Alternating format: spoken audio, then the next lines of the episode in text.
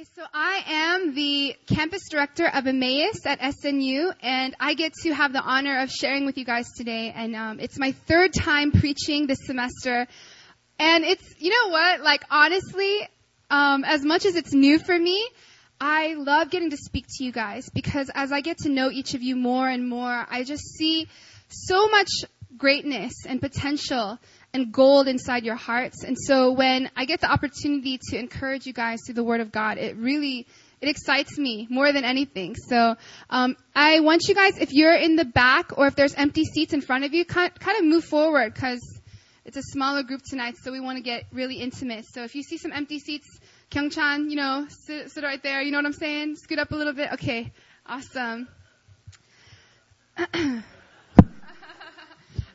Front row. That's right. That's right. Awesome. All right. Okay, so um, you know, as I do college ministry and as I meet with you guys personally, um, every single semester, what happens when I first meet a student is I'll look at them and they'll tell me oftentimes you know, the first time I meet with them, they'll tell me a lot of deep stuff, their whole life stories. They'll tell me things they're struggling with. And I'll look at them and I'll just see how amazing they are. No matter what they say, they could literally say anything to me, but in one moment, something just happens in my heart, and then God shows me a picture of who they really are. And He gives me a word of who they really are. And I just say something really simple to them like, man, you're amazing. Man, you're beautiful. Oh my gosh, you're amazing. And most of the time when I first meet them and I say something like this, they just look at me so bewildered and confused, like, what are you talking about? Did you not just hear what I told you? Did you not just hear everything I told you? And there's even more. Like, you don't know the thoughts that I think. You don't know all the things I've done. You don't know what kind of background I have. How could you say those things about me, right? And it's so crazy because people's perception of themselves is so different from God's perception of his sons and daughters, especially in young people because right now your identities are being established and formed and molded. Right now the decisions you're making and the kind of image that you're forming of yourself, it's they say that the years like 19 to 25 are the formative years. And what you establish about your personhood during those years is like the rest of your life. And after that cutoff, it's so hard to learn new habits, they say. But I mean, anything is possible with the grace of God, but those years are very crucial. And so what you guys are taking in from media, from family, from friends, from yourself, from even the devil, the kind of things he's saying about you, what you decide to agree about yourself is crucial, especially in these years. And so that's why it's such an honor to do college ministry, because in these years when the enemy is trying so hard to deceive students into thinking that they're a certain way, um, I, the staff, we get the honor of telling you guys who you really are, of releasing God's heart to you. And so tonight, I'm going to preach a really simple message about the way God sees you. I want to preach a message that will shift our perspective and release God's truth about who we really are in Him. Okay? So the first thing I want to do is turn to um, the Gospel of Luke chapter 19. So if you've got your Bible, please pull it out and turn to Luke chapter 19.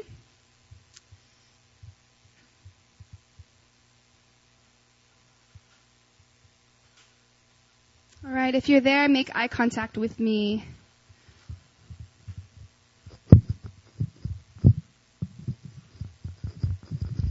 Okay, Luke chapter 19. We're going to read verses 1 through 9, and I'll read it out loud in my NIV, so just follow along with me.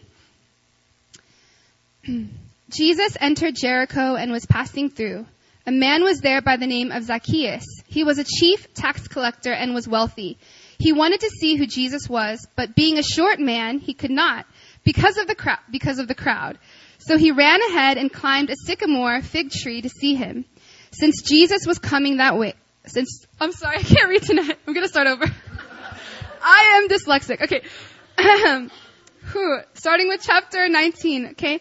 Jesus entered Jericho and was passing through. Sorry. Once I start laughing, it's hard for me to. Oh, okay.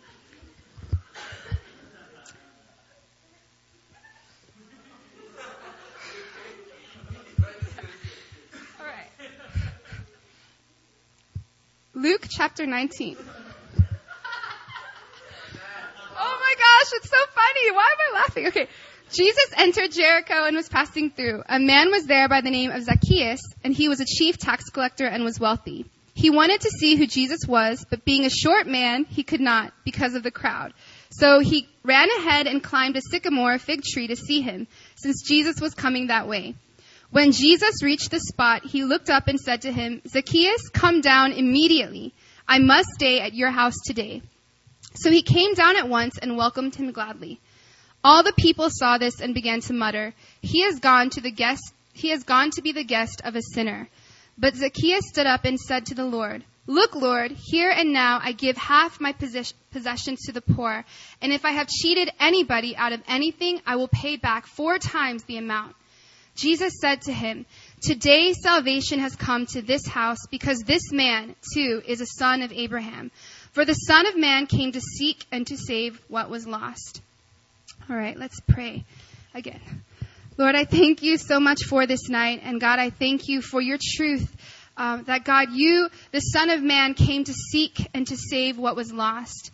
And so, Father, just as you spoke to Zacchaeus, just as you walked this earth, God, and saw him as he really was, God, I thank you that you're doing the same thing tonight in each one of us, God.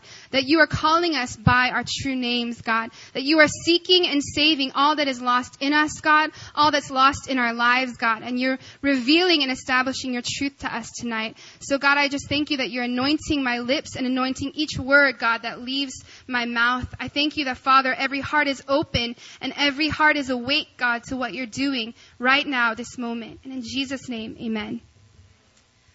All right, so in Luke, in the first two verses, um, we get to meet this character, Zacchaeus, okay? And I think, I remember in Bible study in Sunday school when I was a kid, like those, you guys remember those felt boards? Like the, and then they would like tell you the Bible story through the felt board. So this one was my favorite. Okay, so like I got to learn about Zacchaeus through um, Sunday school, right? And I always thought it was really funny that he was such a short man and he climbed a tree. But as I was reading it this time, um, some key things stood out to me about this man. And the first thing we learn about Zacchaeus is that he is a tax collector. Okay, and um, in Jesus' time, during this time period, tax collectors had a reputation for being extremely corrupt, extremely evil, extremely greedy they would often bring false charges against people and then they would accept bribes. Like if they, if someone had to pay a tax, like the government issued a tax on someone's family, then they would go and they would up the price. They would lie and then they would extort the money. They would take the extras for themselves, right? So they're always mentioned in scripture alongside sinners. Okay? If you notice that throughout scripture, it'll say Jesus went to eat among the sinners and the tax collectors. It's like the pair came together because that's how they were recognized. Tax collector equals sinner. If you go with a tax collector, you go with a sinner. Okay? So, um, they were despised by the Jews. No one wanted to be a tax collector's friend. They were also seen as traitors to the Jews because they worked for the Roman government. The Roman government was um, ruling the, the Jewish people at that time. So because they're Jews, yet they work for the Roman government and take from the poor Jewish families, the Jews considered them complete traitors. Like how could you, how could you come against your own nation, your own people, and exhort them? How could you do this, these evil things against your own people, right? Tax collectors were hated by the Jews and were considered to be the worst kind of sinner. Not only was Zacchaeus a tax collector, but the word says he was the chief. A chief tax collector, which means like a head tax collector, okay? And he was wealthy, okay? And it doesn't make uh, take much thinking to realize where he's getting his money, right? His profession is a tax collector. Tax collectors are known in that time to be evil and corrupt, to extort money, and he's wealthy, okay? So how did he gain that wealth? He did a lot of bad things. He probably oppressed poor families. He probably took bribes. He probably cheated people. Okay? So what they, like, oftentimes rumors, they have a source of origin that's true, right? And so what people said about tax collectors in this time, it was true. They were evil. And Zacchaeus was a chief, wealthy tax collector. Okay? So, we know that he probably did a lot of pretty bad and wicked things in his life. So the next verses down, Luke 19, verses 3 and 4, it says, Zacchaeus saw Jesus at a distance, but he also saw a crowd surrounding Jesus. He couldn't get to Jesus, so he decided to climb a tree and see him, right? And I want you guys to take a moment and put yourself in Zacchaeus' shoes, okay? Can you imagine what Zacchaeus must have felt when he saw Jesus? He probably heard all about Jesus by that time, that Jesus was a righteous man. He worked in, he walked in such authority, such truth. He was bold, okay? He healed the sick and he raised the dead and he forgave people of their sins. He helped and healed so many people. Everyone he came across, Jesus blessed. Jesus set free, right? So when he saw Jesus at a distance, he probably had a glimmer of hope rise up inside him and he thought, man, this is my lucky day.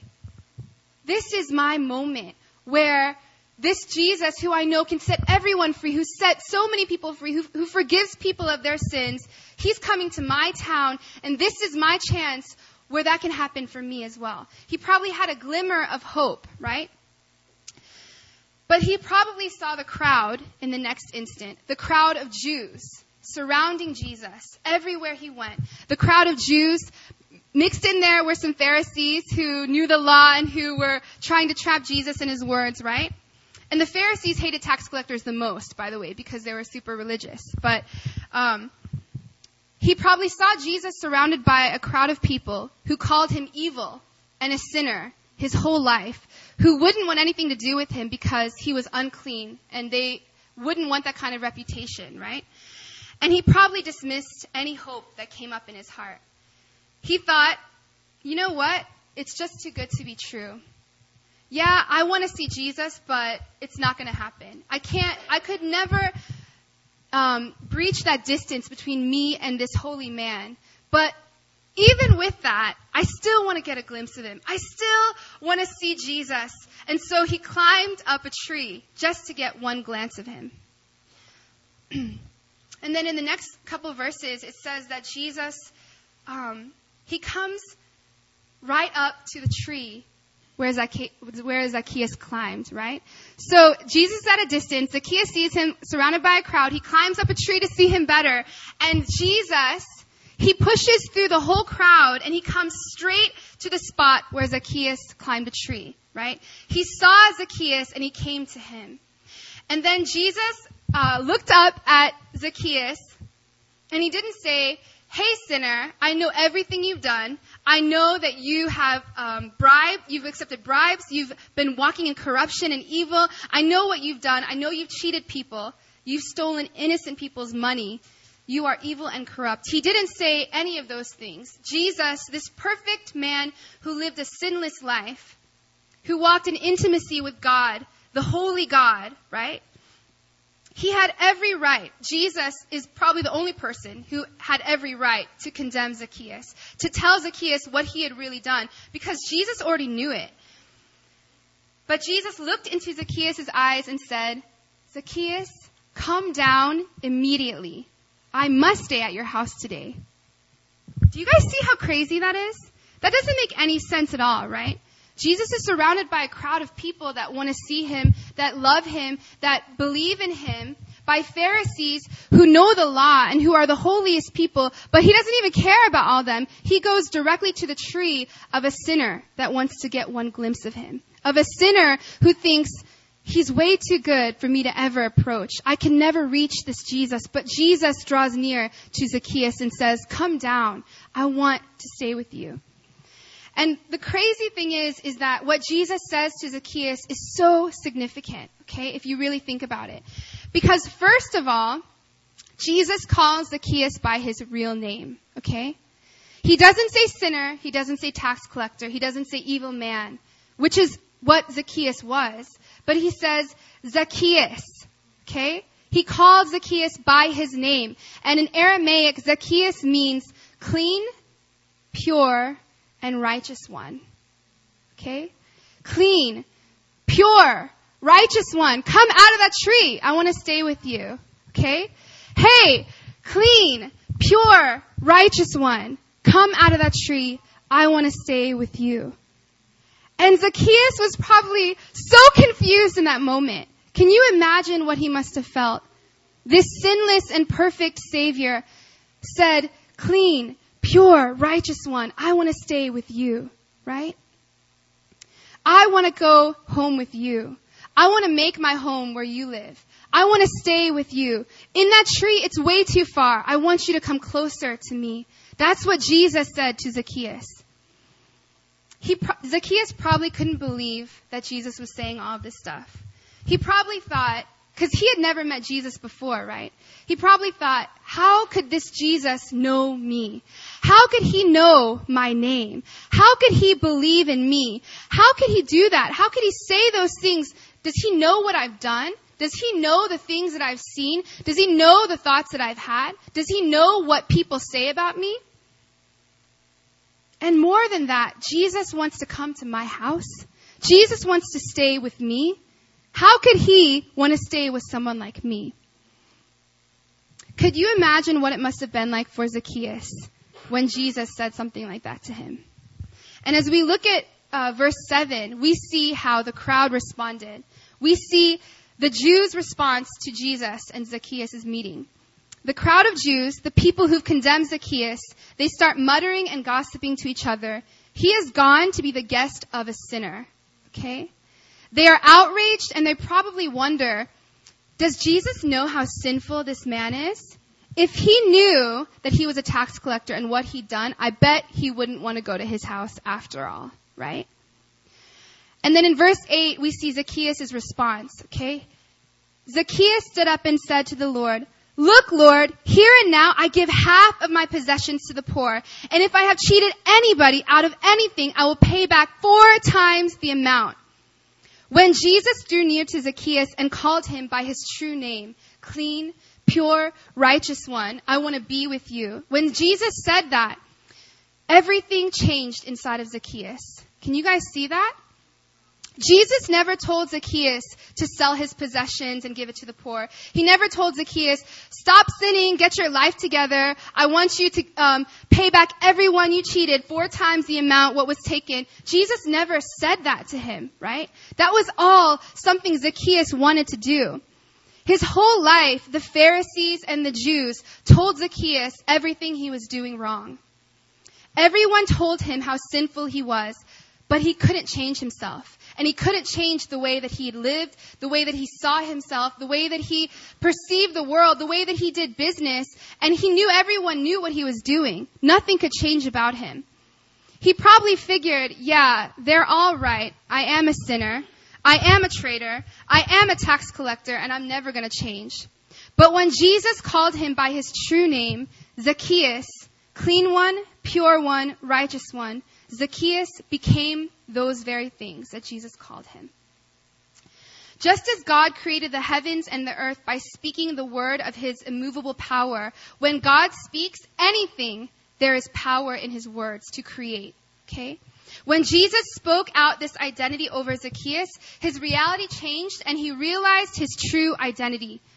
Zacchaeus began to say, Jesus, you called me by my true name. You know who I really am, and you want to be with me. Look, Lord, I want to do this. You're right. I am clean. I am pure. I am righteous. I am Zacchaeus. I'm not a sinner, and I'm not a cheat. When Jesus spoke out Zacchaeus' true name and identity, Zacchaeus realized who he really was. And the first point I want to make is when you believe in Jesus, you are given a new identity and a new name. And that is Christianity 101. And I know that everyone has heard it and everyone knows it. And it's something so simple and so basic that I feel like we've lost it in some ways. But if you see what happened to Zacchaeus and you apply it to your own life, when I apply it to my own life, I see myself also passing over this crazy thing that happened. That when Jesus spoke a true name, a true identity, everything in Zacchaeus changed to fit that word, right? When you are in Christ, you are completely different and new and not the way you used to be. In Ephesians 4:22 it says, "Take off the former self and put on the new self, created to be like God." Your new self in Christ Jesus looks like God. You look like Jesus when you are in him. Isn't that crazy? You were created to be like him.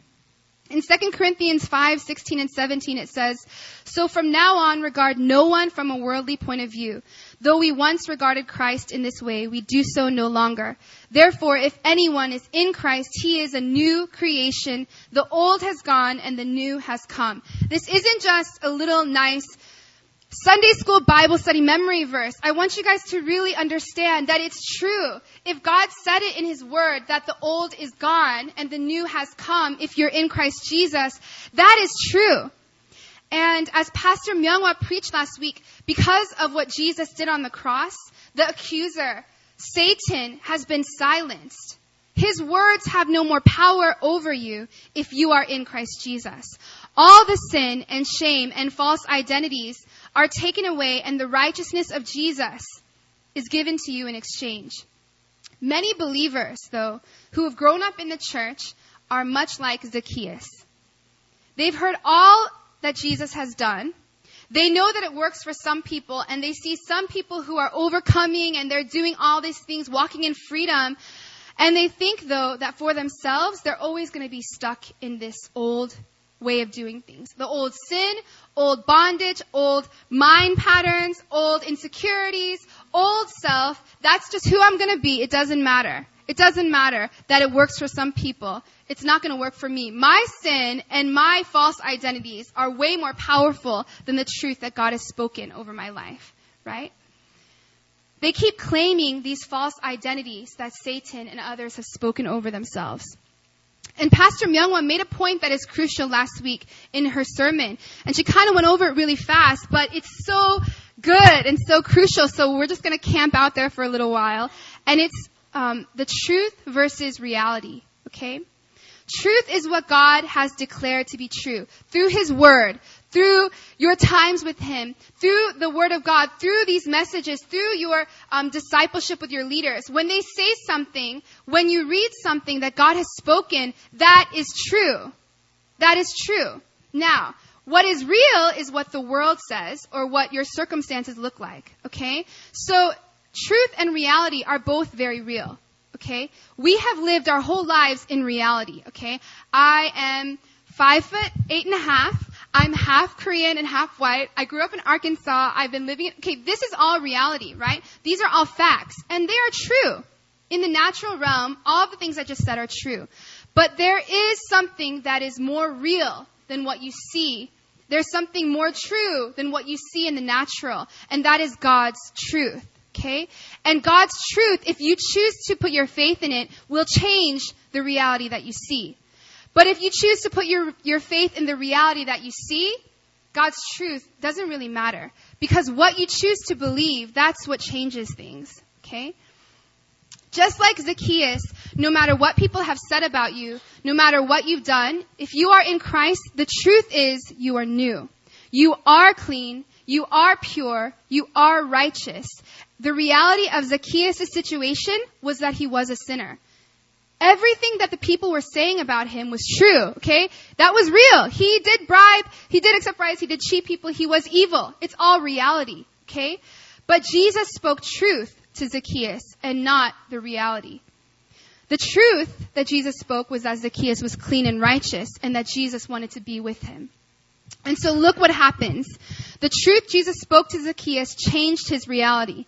When Jesus spoke his true identity to him, Zacchaeus' heart changed from that of a sinner who was a tax collector and greedy and evil to a lover of God whose heart was repentant, whose heart was willing to do anything to just to be near Jesus, just to be close to him. Do you guys see his heart, how much it changed, his identity, how much it changed because of God's declared truth over his life?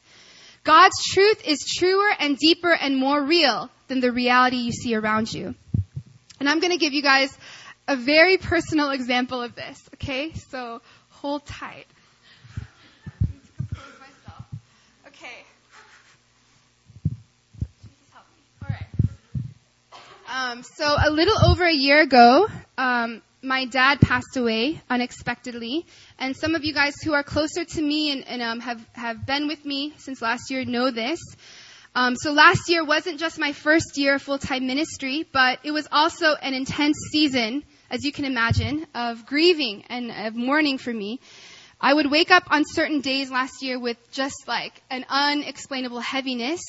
And all I could do that day that I woke up with that is just cry. Like I would go to work and then random moments I would just cry. I would like start eating lunch and then I'll, I'd just cry. Like I didn't know when it would happen. It wasn't all the time, but it was just whenever. And um, for some reason, this would happen often when I was traveling, like when I was in a cab or on the subway or bus.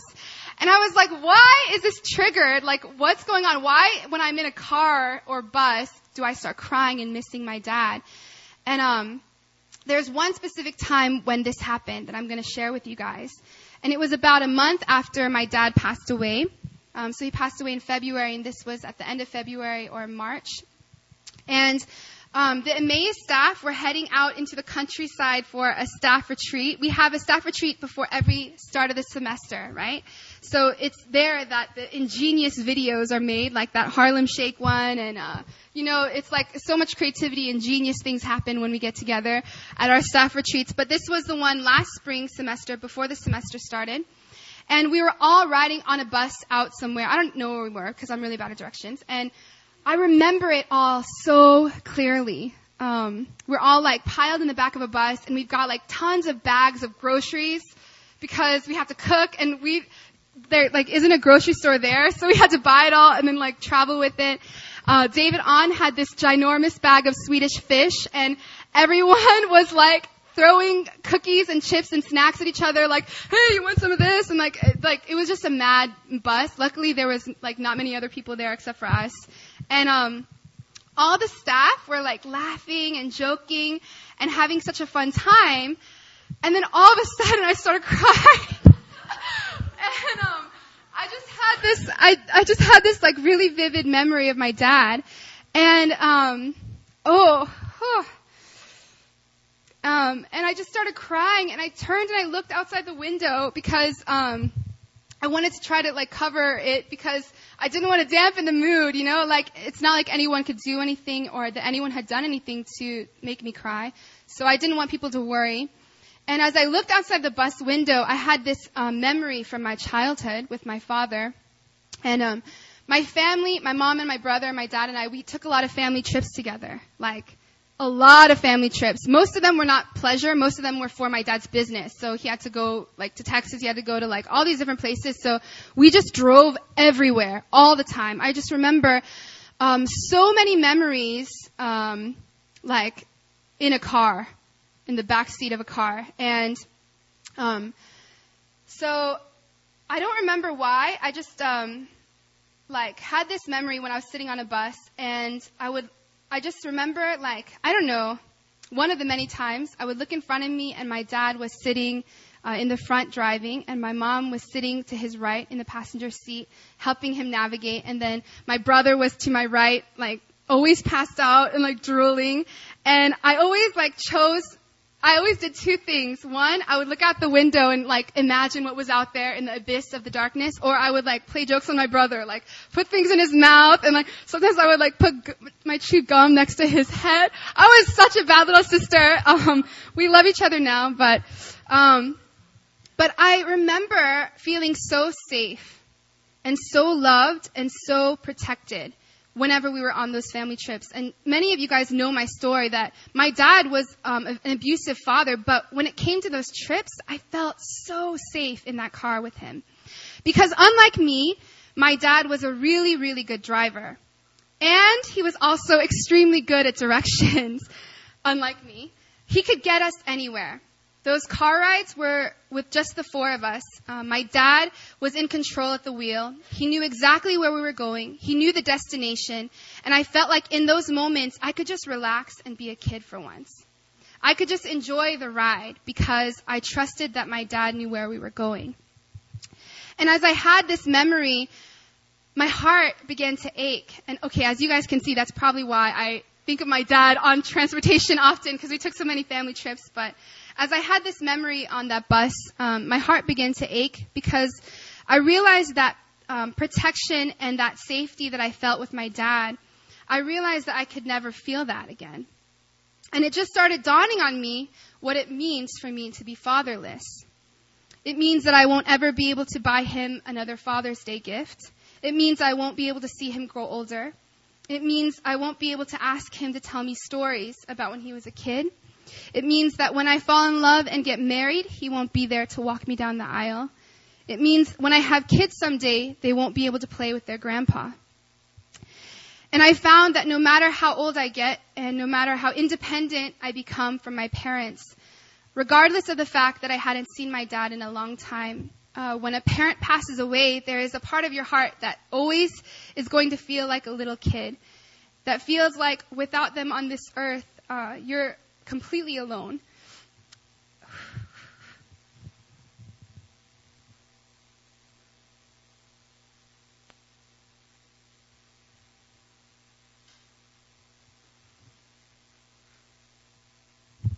Um, and I was, as I was thinking these things, I remember the Lord speaking something so simple and so powerful to me on that bus. Um, oh, thank you. I felt um, the Father God telling me, Rona, you're not an orphan. Rona, you're not an orphan. Rona, you're not an orphan. You're a son. And I know that it sounds so simple, um, that statement. But in that moment, that is exactly what I needed to hear. Because an orphan is exactly what I felt like.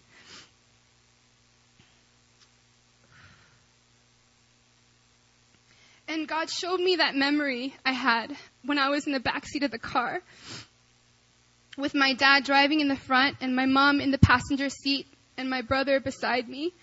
And God, my father, showed me that nothing has changed from that day.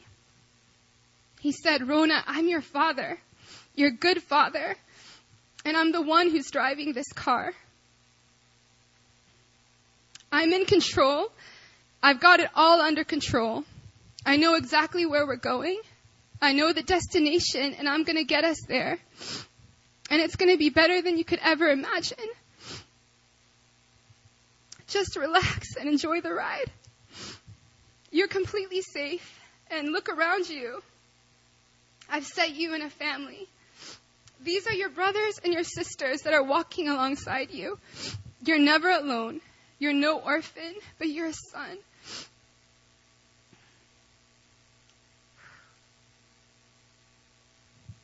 And just as Jesus walked up to Zacchaeus, a man under the shame of his sin, and called him pure and righteous one, Jesus drew near to me as I was mourning the loss of my dad, when I felt the most alone and the most like an orphan. And he said, You are a son. And it changed everything. It changed everything in Zacchaeus' life and so many other men and women in the Bible, like Abraham, Isaac, Jacob, Gideon, Rahab, Paul, Peter, the list is, is countless. And it also changed everything in my life as well. Reality said I was fatherless. Reality said I was an orphan. But the truth is that I'm a son with a full inheritance and a place in my father's house. So what will you choose to believe for your life? Will it be God's truth declared over you, or will it be your present reality? Because what you choose to believe will change everything.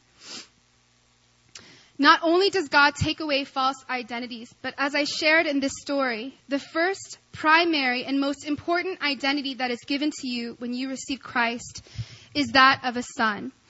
I say son and not daughter because in ancient Israel, only the sons got the full inheritance from their fathers. The son got everything their father had. So when I say you're a son, I'm not referring to your gender, but I'm referring to your place in the kingdom. The story of the prodigal son is one of my favorites, right? And I think many of us know it and we focus on uh, the, the prodigal son because that's the title of the story. But, you know, there's two sons and they have a father. And the youngest son goes up to the father and says, Hey dad, uh, I want my full inheritance right now. So give it to me. I'm going to go live my own life apart from you. Okay? When a son gets an inheritance, it's always when the father dies. Okay? Father dies, you get the inheritance. But this guy went up to his dad and said, give it to me now. So it's pretty much like saying, you're as good as dead to me. I don't really care. Just give me the money and I'm, I'm gonna get out of here, right? And so the, the youngest son goes and as many of you know, he squanders his wealth on reckless living. He lives, he ends up eating with pigs and his, he's like, dude, I'm gonna go back to my father's house. Even a slave, a servant in my father's house is better than what I'm experiencing here. So he goes back home and the father embraces him just as he is. He says, hey, let's kill a fattened calf and celebrate my son's return because he's dead and now he's alive and they have a big party for him. But the oldest son, whom we've forgotten because of this reckless son's living, the oldest son never left. He never asked for his dad's money. He's been working tirelessly, diligently at his father's house all these years, all this time. And then he begins to see what his father does for the youngest son and he's like, how could you, dad? How could you kill the fattened calf for this reckless youngest brother whenever I've been here the whole time, right? And if you guys remember what the father says, he says, you're my son. Everything I have is yours. Everything I have is yours. You're my son. It all belongs to you. Duh. Like how could you ask me for a calf when everything belongs to you? Everything I have is yours. Okay? And that is what God says when He says, You are a son. You're a co heir with Christ. You have a full inheritance. That's what we mean. Everything that belongs to God, everything that is in the kingdom of heaven belongs to the sons of God. We get the full inheritance, not just part, not just based on our performance, not just based on how many, like, what we can do that's good. We get a full inheritance as soon as we step into the kingdom of God. That's what God says to us, His sons. It means you can approach God, your Father, in freedom and in confidence. It means He delights in you. It means that He loves to give you good things. You don't have to bend His arm or pull His arm to get from Him. He delights in giving us good things. It means He has good plans for you. It means the authority of the kingdom has been given to you. God also sees the destiny and the plans and purposes He's created for you. When God looks at each of us, he sees us in the future age that is to come. He sees you standing before his throne one day, made perfect and formed into the image of Jesus. He doesn't look at you and judge you for what you've done in the past. He doesn't just see you for where you are right now in the present. He doesn't just see you as you are right now with your, the things you're dealing with or trying to overcome, but he also sees you as you will be. He sees you as you, he created you to be from before the beginning of time, made in his image and carrying his glory. Do not let spiritual amnesia cause you to forget what God has done for you. When Jesus died on the cross to give you a new name and a new identity, when Jesus exchanged your sin for his righteousness, when he gave us an eternal place in the kingdom as a son, it only makes a difference if you choose to believe that truth for yourself. It's all there. But what do you choose to believe? So the second point I want to make um, after this is when Jesus reveals your true identity and calls you by name, he then calls you to do the, to do the same thing for others. Okay? It's, as usual, it's not just about us and our own freedom, but your relationship with God exceeds far beyond that. It transcends just your own life. When God saved me at my Emmaus retreat in 2008, He didn't just see one person, but He saw every single student and every single familia and every single semester. He saw me right now, campus director of SNU, and then He saw each of the students who I impacted in their own lives, in their own families, in their own colleges, and then He saw the people in their lives. Do you guys see? how this happens, when you take your place and when you realize who you are in God, it changes everything and it changes everyone around you. And so I want to read to you guys a couple lines from one of my favorite authors. Um, her name is Madeleine L'Engle, and she wrote um, A Wrinkle in Time. It's a children's story, but um, oh hi, I all looked at Magdalene. Her name is Madeline, Okay.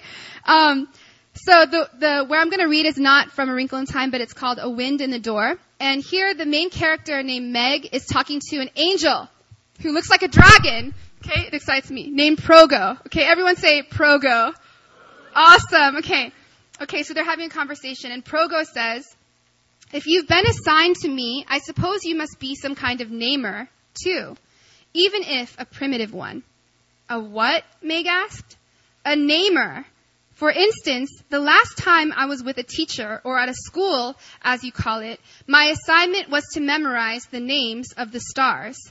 Which stars? Meg asked. All of them, Progo responded. You mean all the stars in all the galaxies? Progo responded, Yes. If he calls for one of them, someone has to know which one he means. Anyhow, the stars like it. There aren't many who know them all by name. And if your name isn't known, then it's a very lonely feeling. When I was memorizing the names of the stars, part of the purpose was to help them each to be more particularly the particular star each one was supposed to be. That's basically a namer's job. Maybe you're supposed to make earthlings feel more human. A namer has to know who people are and who they are meant to be. So what if it is God's heart to not only call you by name and tell you who you are, but what if He also wants you to name others as well? In Genesis 2, 19 through 23, I want you guys to all turn there. Genesis chapter 2. Genesis chapter 2, starting with verse 19. This is at the beginning of time, okay? God has just created the heavens and the earth and set everything in place. And we're going to pick up at verse 19. All right. It says, Now the Lord God had formed out of the ground all the beasts of the field and all the birds of the air. He brought them to the man to see what he would name them. And whatever the man called each living creature, that was its name. So the man gave names to all the livestock, the birds of the air, and all the beasts of the field. But for Adam, no suitable helper was found. So the Lord caused the man to fall into a deep sleep. And while he was sleeping, he took one of the man's ribs and closed up the place with flesh. Then the Lord God made a woman from the rib he had taken out of the man, and he brought her to the man. The man said, This is now bone of my bones and flesh of my flesh. She shall be called woman for she was taken out of man. Do you guys see what happened at the beginning of time? During the creation of the world, God created all things. He set all things in order. And then it says, God brought the animals to who? God brought the animals to Adam to see what Adam would choose to name them. God, the all-knowing and all-powerful God, was excited to see what Adam would name the created things. When God looks at you, He sees you as you are created to be. He sees who you really are, and He calls you by name. But as you take your place as a son and as a daughter in His kingdom, as you access the full inheritance and you step into the authority that He has bought for you on the cross, He calls you to be a namer as well. Just as he brought these creatures to Adam and Adam called them one by one their name, and they were established in that name from then on, just as Jesus walked this earth and called people by their true name and identity, he calls us to do the same thing for others. You see, there is such power in our words. God spoke creation into existence. And as his sons and daughters, what we choose to believe and what we choose to speak is powerful. So whenever, if you're in my familiar or if I disciple you, often I'll just like say so many things about you and it will make you feel uncomfortable. And then you will usually say things like, no, I'm, uh, for example, this is the most common one with girls. You're so beautiful. You have a beautiful smile. I'll say something like that. And they'll say, no, I'm not. I'm so fat. I'm so ugly. I, no, I look so bad, right? I'm speaking the truth over you. God sees you that way, and so do I. It's true. You're made in His image, P.S. So when you diss your looks, you're dissing Him and His glory, okay? He didn't make a mistake on any of us. And so everything is in its place and as it should be. But when you say, I am ugly, I am fat, the words of death and negativity that you're speaking over yourself is establishing something. Your words have power and have life in them. So are you going to use your words to build yourself and others up, or are you going to use your words to tear others down? It's crucial what you choose to do with your words. And also what, what you choose to do with the people God brings in your life. When God introduces you or sets you in families or in friend groups of people who are broken, depressed, lost, or hurting, even your own family and your friends, do you come into agreement with the reality that they are messed up? Because it's true, they are messed up. Or do you look to the Father? And like Jesus to Zacchaeus, like God the Father to me on that bus, do you choose God's truth and speak their true identity and name to them? Yeah, maybe they're depressed right now, but if you look closely, you'll see that they're made in the glorious image of God. And you can choose to speak one of those things, the reality or the truth of God to them. They are mighty warriors. They are victorious. They're the apple of God's eye. Let God's truth about them flow out of your mouth and change their reality as well. So I want to conclude with this. Um, the reason that Jesus could name Zacchaeus is because it takes someone who is fully aware and confident in who they are to be able to name anyone else. You must be secure in your identity as a son or daughter of God first before you can speak and establish this identity in others. Some of you are like Zacchaeus. You have seen and heard of Jesus, of all that he's done for people, how he's healed and helped and loved so many. But like Zacchaeus, you just can't believe that it can work for you. Like I said earlier, your own issues, your own sin, your own doubts, and your own bondage, your own insecurities are just too much, and they separate you from be, being able to approach Jesus, just like Zacchaeus.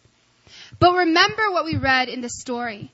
All it took was for Jesus um, was for Zacchaeus to climb that tree with that one desire. I just want to get a glimpse of him.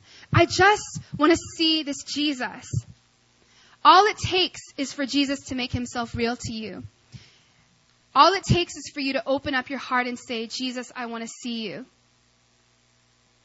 The moment Zacchaeus took that first step of faith and courage, Jesus came to him and met him and called him by name, and everything changed for Zacchaeus.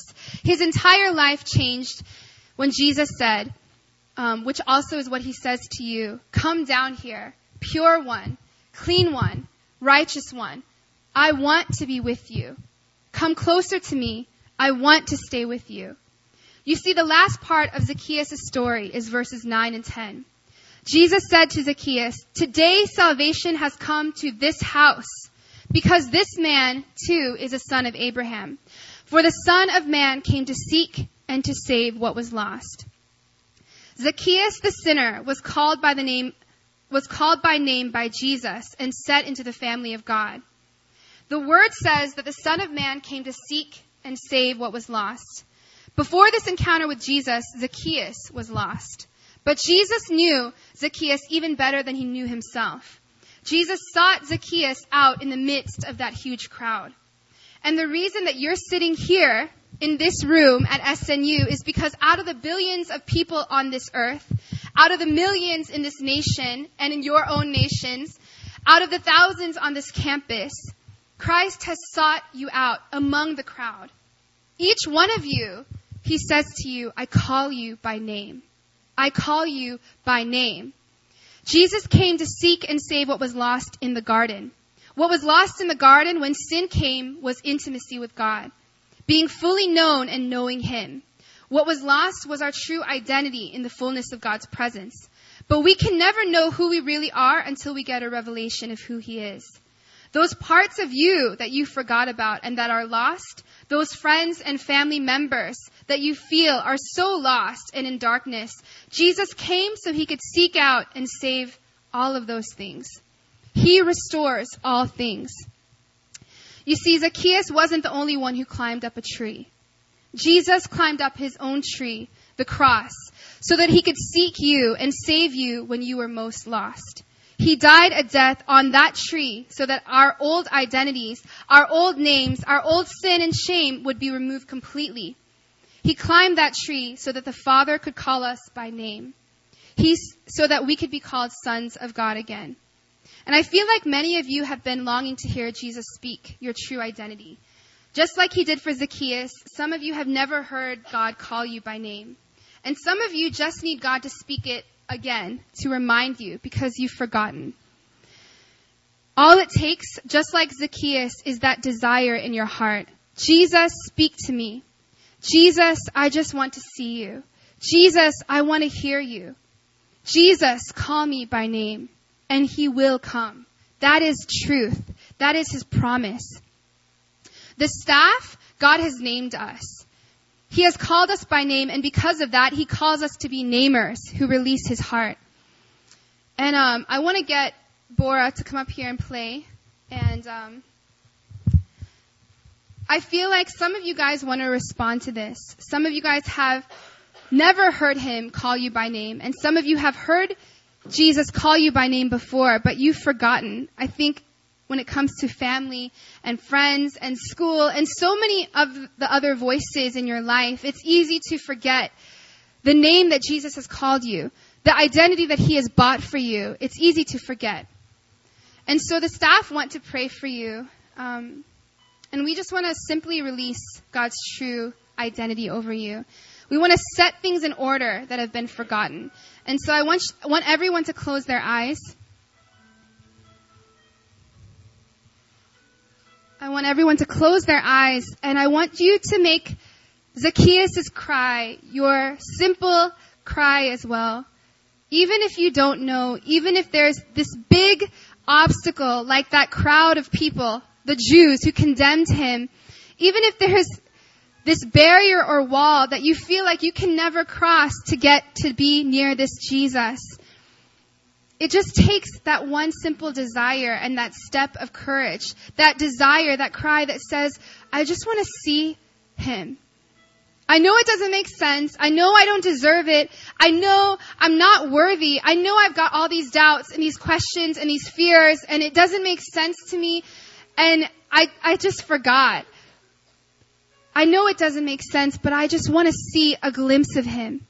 Don't let the enemy crush that still small voice, that glimmer of hope in your heart, because you were made for so much more. You were made to know who you are in Him. You were made to walk in your true identity as a son or as a daughter.